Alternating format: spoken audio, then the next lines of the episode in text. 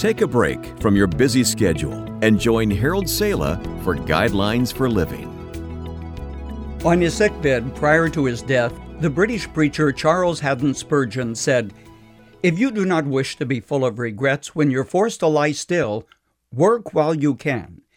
If you desire to make a sick bed as soft as it can be, don't stuff it with mournful reflections that you wasted time when you were in health and strength. I suppose it's only natural when you get to the place Spurgeon described that you have regrets. You can no longer climb that mountain or swim the lagoon. Neither can you jump stairs two at a time or run and leap across a meadow. That's not what Spurgeon had in mind, though. What he was talking about was coming to the sunset of your life, then looking back, realizing you took the wrong road and wasted a lot of your years. To ensure that you'll have no regrets, put into operation the following four guidelines, which can make a tremendous amount of difference. Guideline number one do it now. Don't wait until you retire to start that hobby or the trip or get busy remodeling the house. Or, are you ready for this? Get into the shoebox in the closet and sort out those letters you wrote to your old girlfriend before you were married. You know the ones you would just as soon that your children didn't read after you're gone. I'm also suggesting that you make peace with your enemies now and get rid of the bitterness which made enemies out of friends. Guideline number two plan it now. Okay, there are some things that you can't do now, things that take preparation and planning. That fishing trip with your boys, the anniversary weekend you kept promising your wife, the retirement program that you've been intending to set up.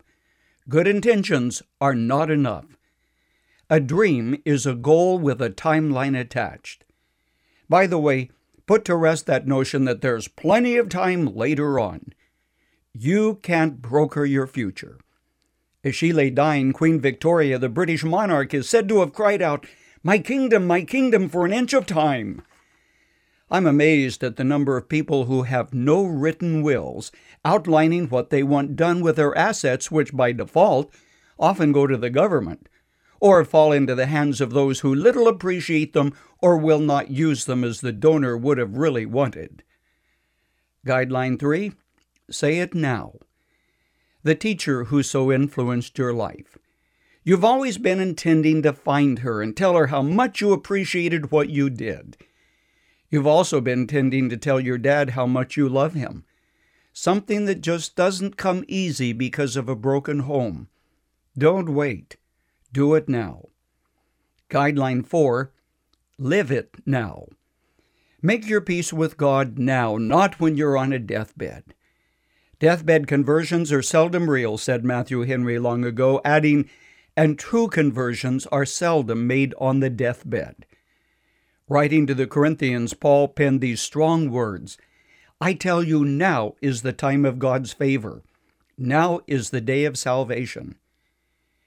There are times when hard-working, thoughtful people, the kind who have been very successful in business, education, and industry, the kind who got to the top by skillful planning, hard work, and ingenuity, ignore God until they are felled by a stroke or a massive heart attack and they're so doped up by medication they find it hard to think straight.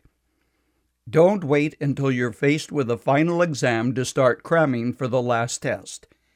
Find out what the Bible says about making peace with God. Do it now. Good advice to make your sick bed softer.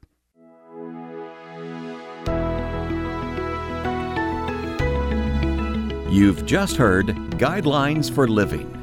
Visit givetoguidelines.org and become a partner in sharing hope and encouragement in Christ with others around the world.